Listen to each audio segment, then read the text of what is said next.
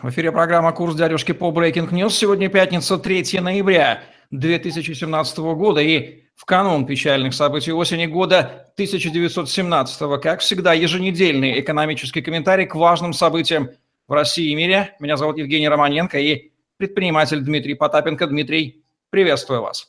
Добрый вечер. В России 12 миллионов работающих бедных или почти 17% трудоспособного населения – их доходы ниже прожиточного минимума, сообщает не кто-либо, а сами эксперты правительства. Уникальность российской ситуации в том, что бедные работают, часто оба взрослых в семье с детьми, в отличие от других стран, где бедные, как правило, безработные. Это признает вице-премьер правительства Ольга Голодец, кстати, тоже экономист по образованию. В госсекторе и бюджетных организациях доля бедных в четыре раза выше, чем в частном секторе. Дмитрий, в чем истинные причины бедности россиян и к чему это может привести в перспективе ближайших 5-7 лет?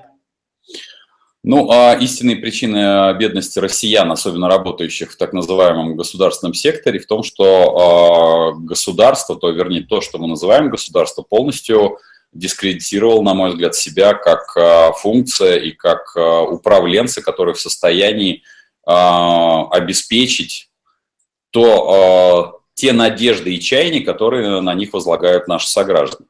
Те цифры, которые вы привели, они на самом деле ужасающие. Я хотел бы на них обратить внимание тех э, людей, которые регулярно э, выступают и говорят, что ну вот э, частная инициатива это всегда не очень понятно, не очень прозрачно. Ну вот вам совершенно очень прозрачные конкретные цифры. А люди, которые э, доверили свою жизнь управленцу под названием государство беднее, чем те, кто работают в частном секторе. Более того, 12 миллионов. 12 миллионов находится, а, работы находятся за чертой бедности. Напомню, что цифры, которые сейчас дальше уже секретятся, по, по, по позапрошлому году за чертой бедности было 22 миллиона наших сограждан. То есть у них а, жизнь была, ну, то есть они находились в полной нищете. По моим самым скромным оценкам, сейчас эта цифра в, в районе 30-32 миллионов. Напомню, у нас всего работающих 64 67. И самое главное, что я хотел бы обратить внимание, что те, кто работают в частном секторе, в основном работают в сфере торговли и услуг, так ненавидимый всеми, и более того, в, э, этот сектор приносит самое большое количество рабочих мест и налогов э, в наш с вами бюджет. Но при этом официальная, так называемая государственная пропаганда за народные деньги, то есть за деньги налогоплательщиков, делает самый большой жупел как раз из э, розничной торговли. При этом так называемый э, нефтегазовый сектор, в котором а, работает, а, они находятся на, там, на четвертом-пятом месте по, а, соответственно, а, предоставлению рабочих мест, он не является ни самым крупным налогоплательщиком и не является самым крупным представителем а, рабочих мест. Поэтому на, в, дальнейшей перспективе, в связи с тем, что как сограждане, к сожалению, так и э, те, кто являются представителями власти, стараются сконцентрировать под собой а, вот это подконтрольное нищее население, потому что это выгодно. На сегодняшний день тем, кто является представителями власти, выгодно держать в полуобморочном состоянии самое большое количество людей. Потому что этим людям, ну вот уже это не секрет, перед, э, февр... после февраля, в, районе, в начале марта должна быть э, очередная индексация э, пенсий. По Москве, например, это будет подачка в районе 1000 рублей. Как мы сами понимаем, что эта подачка влетит как раз перед выборами.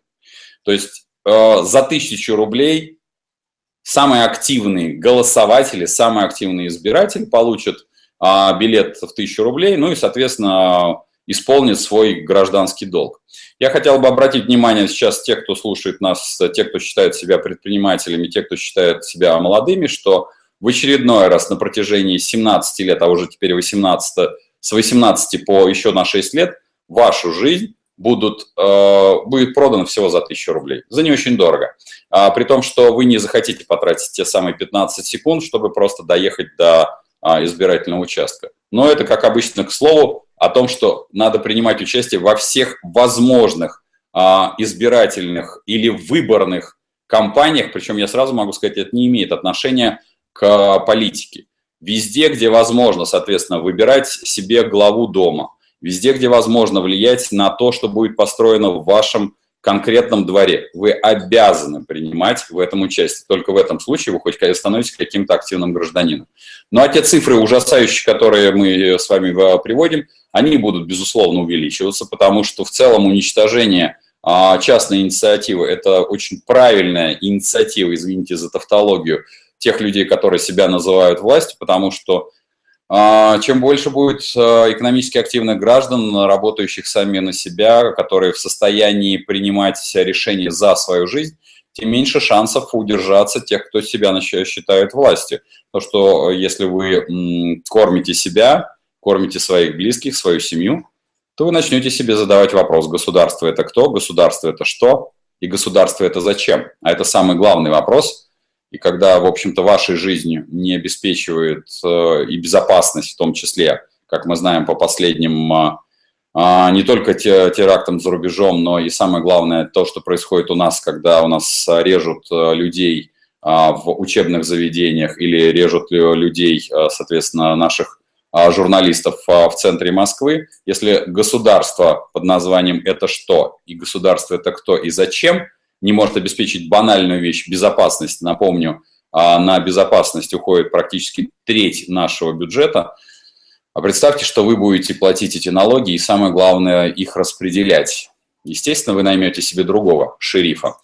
Вот э, к этому мы идем. Собственно говоря, гражданское общество начнет в любом случае, нравится нам этому гражданскому обществу и нам в том числе, а, выбирать и гражданское общество придет, к сожалению, скорее всего, через собственные потери, причем потери а, в, первую очередь а, своей нравственности, своего, скажем, такого внутреннего кода, оно придет к тому, что оно обязано создавать договор и этот договор транслировать тем менеджерам, которых она называет власть. Вот к этому оно в любом случае придет.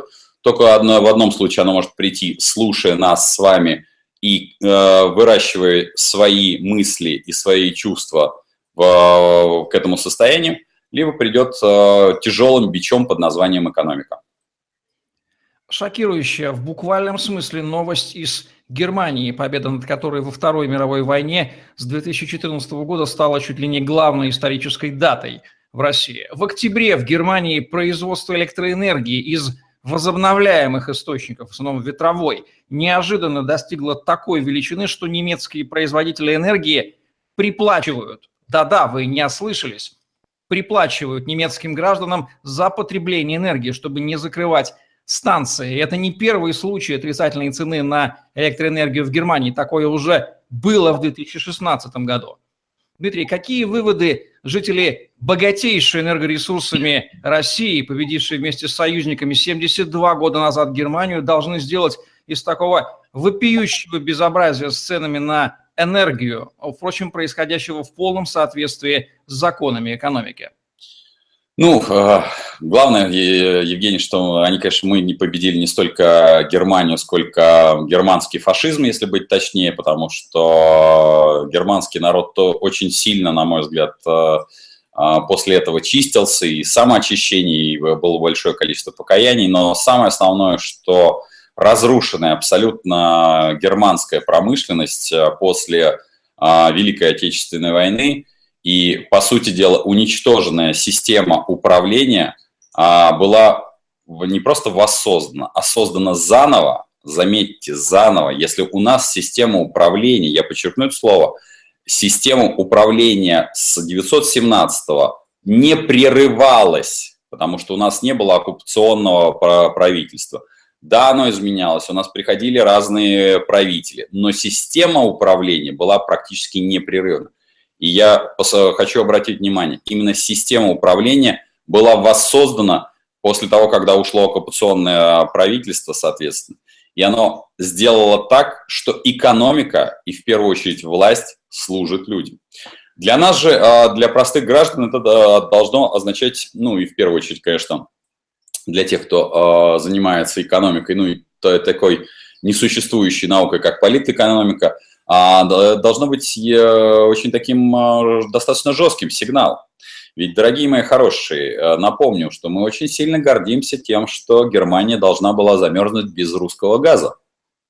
А в данном случае, если электроэнергия как альтернативный источник а не просто в переизбытке, а за него еще доплачивают, и напомню, генерация частными, мы очень часто повторяем это слово, частными а, домохозяйствами уже вышла на такую степень, что а, у частных домохозяйств предприятия, производящие электроэнергию, выкупают эту электроэнергию, а теперь еще доплачивают за то, за переизбыток, то к, к вопросу о том, а, поскольку Германия наша является одним из главных а, покупателей газа для производства, в том числе и электрической энергии, и для переработки в другие, другое сырье и материал, вопрос к нам. Как мы, дорогие мои хорошие, будем проводить энергетическую доктрину, когда мы регулярно рассказываем сами себе, что весь мир без нашей нефти и газа сдохнет. Ну как же он сдохнет, если сейчас, обращу внимание на новость, предприятия доплачивают гражданам Германии за то, чтобы они пользовались электричеством, которое в переизбытке. Поэтому для сограждан это один еще такой щелчок а, по носу по официальной так называемой пропаганде, что мы можем всех нагнуть и всех загнуть. А для нас, э, ну, в целом бы, конечно, было, было бы идеально, чтобы э, мы перешли от э, централизованного снабжения домохозяйств всеми услугами на индивидуальную. Напомню, что за, за рубежом нету таких, нет такой, по сути дела, сети теплосбыта, которая есть у нас. То есть каждое домохозяйство само определяет, сколько ему израсходовать на электричество, газ – ну, я могу сказать, как я, я как домовладелец, соответственно, а, в одном, а, в одних апартаментах, которые мне принадлежат, а, соответственно, нам удалось подключить газ, а в, есть апартаменты, которые у нас работают исключительно на электричестве. Я вам могу сказать, что сравнивание ну, на протяжении последних 10 лет, что выгоднее газ и электричество, даже в небольшой Чехии далеко не очевидно, что работа на газу выгоднее, чем работа на электричестве, потому что точно такая же ситуация, поскольку Чешская республика, а, ну, по крайней мере, пропагандирует приблизительно те же самые а, принципы, как и Германия, там есть а, большое количество альтернатив, каким образом вы можете запитать свой дом газом, электричеством, поставить различного вида котлы, использовать э, возобновляемую энергию, в том числе из солнечных батарей. И, на мой взгляд, это мы возвращаемся к этому любимому моему слову – ответственность.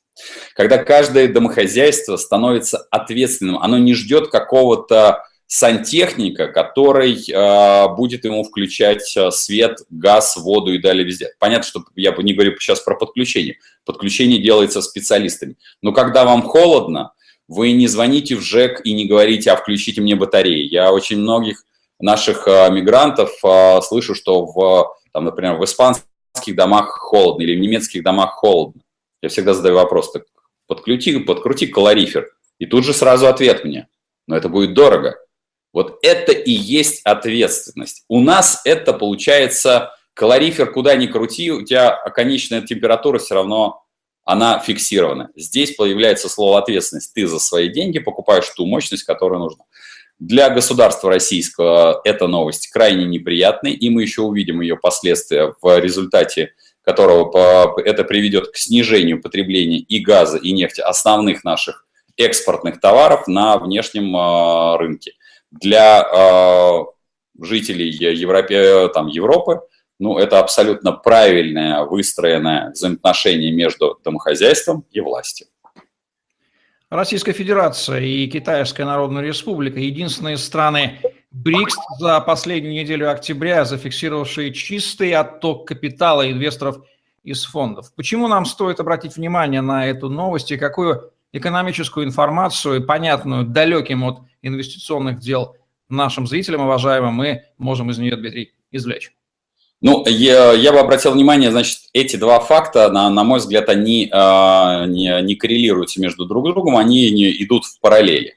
И в первую очередь я, конечно, обратил бы внимание а, выход из России, очередной отток капитала.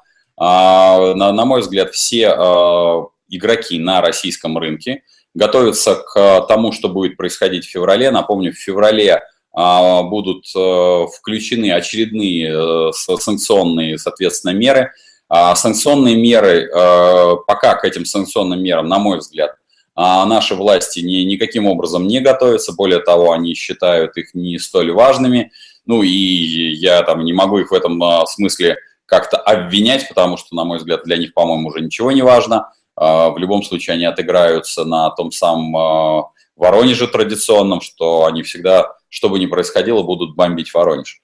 А, поэтому в, для наших сограждан это вот э, таким бенчмарком и, соответственно, ремарочкой, это подготовка всех инвесторов э, к ограничению многих э, финансовых, и не только финансовых, но и промышленных предприятий по работе с предприятиями в санкционном списке. Внимательно, пожалуйста, с ним ознакомьтесь потому что там э, эти санкции распространяются даже не на действие на контракт первой руки, а на контракт третьей руки. То есть, когда вы работаете не напрямую, а работаете с э, контрактом, у которого заключен контракт.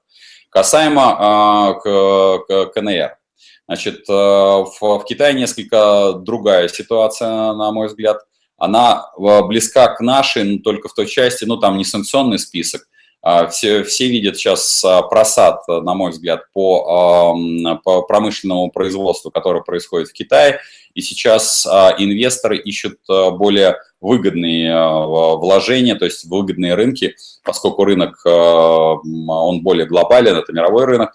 И сейчас эти деньги, скорее всего, перетекут в инвестиционные бумаги Соединенных Штатов, потому что Соединенные Штаты и Дональд Трамп – проводит последовательную политику, стараясь а, вернуть экономику на, скажем так, на свою территорию и, более того, освобождая от гнета, административного гнета предприятия, которые находятся на территории Соединенных Штатов.